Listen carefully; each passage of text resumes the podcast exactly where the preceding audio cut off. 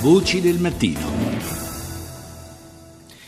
Le 6.40 minuti e 50 secondi quando inizia la seconda parte di Voci del Mattino. Buongiorno di nuovo da Paolo Salerno.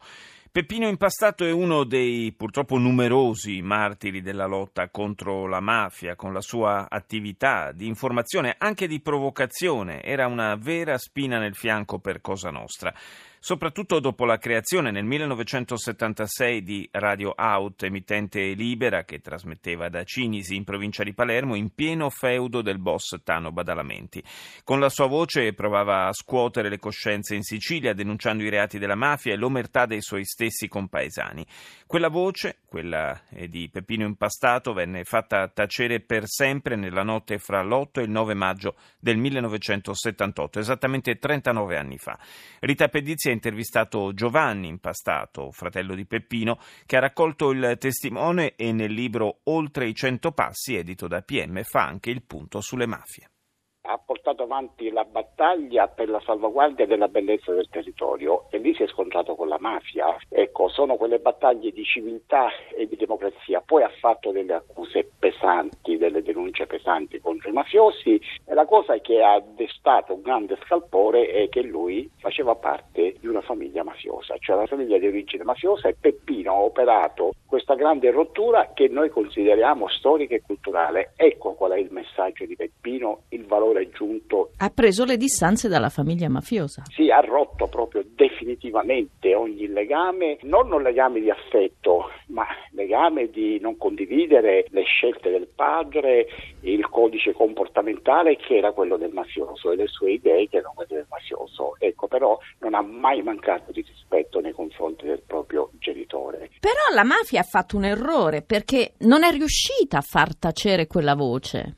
Sicuramente ha fatto un grande errore, anche se l'effetto immediato sembrava positivo per loro, però poi col tempo la cosa si è riversata contro di loro perché le idee di Peppino sono cresciute, c'è stata la famiglia che ha portato avanti il suo impegno, ci sono stati i compagni, gli amici, praticamente è avvenuta una svolta importante e tutto si è riversato contro di loro, che non si sarebbero mai aspettati una cosa del genere, come non si sarebbero mai aspettati che noi dovevamo continuare un po' la rottura che Peppino aveva operato, cioè li abbiamo spiazzati da questo punto di vista. E oggi Peppino parla, grida, così come io ho scritto appunto nel libro, Peppino diciamo ormai è diventata una delle figure più importanti del movimento antimafia. Non voglio fare classifiche per carità, e pensare che Peppino era pure scomodo. Ecco, c'è stato il fatto che avevano tentato di farlo passare per terrorista, quella montatura poi è stata smontata. In pratica col tempo, eh, il tempo è galantuomo come qualcuno dice, e i fatti hanno dato ragione a noi e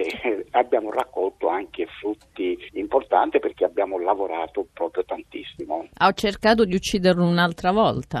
Sicuramente sì, hanno tentato di infangare la sua figura e la sua memoria perché non è che lo hanno ucciso soltanto, hanno tentato di farlo passare per eh, un povero terrorista disperato che andava lì a mettere la bomba e saltava in aria pure con la sua bomba. Cioè, ci sono state queste situazioni, insomma, situazione veramente difficile che poi noi abbiamo dovuto lottare per, per smontare tutto. Lei oggi ha raccolto il testimone di suo fratello. Com'è la situazione delle mafie in Sicilia oggi? Beh, è cambiato molto rispetto a qualche anno fa. Oggi è cambiato tutto e nel senso che oggi si può parlare benissimo di borghesia mafiosa, cioè mi spiego meglio, l'identikit del mafioso che faceva riferimento a persone come Cotorina, Provenzano, Ero Piccolo, questi criminali che noi conosciamo dalle cronache è cambiato. Oggi l'identikit è diverso, i nuovi componenti della cupola mafiosa sono totalmente diversi. Prima c'era un inceccio fra queste persone che avevano la quinta elementare e persone che facevano parte di quel settore che era borghesia mafiosa. Ora no, ora direttamente possiamo parlare di colletti bianchi e di borghesia mafiosa. Sono loro che dirigono un po' le fila, sono loro che fanno parte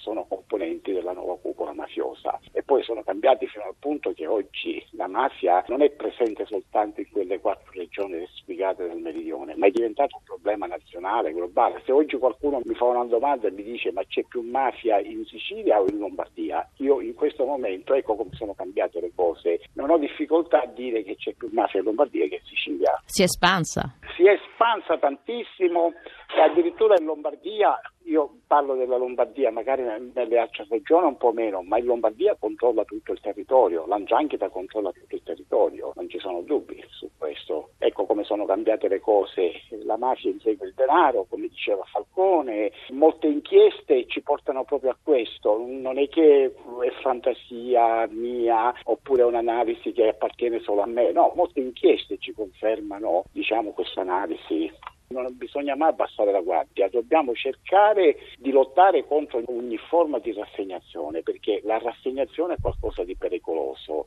A me le persone rassegnate fanno una grande paura perché non hanno bisogno della verità e quando manca il bisogno della verità non si fa altro che spalancare le porte a tutta una serie di cose negative che mettono in pericolo la nostra democrazia.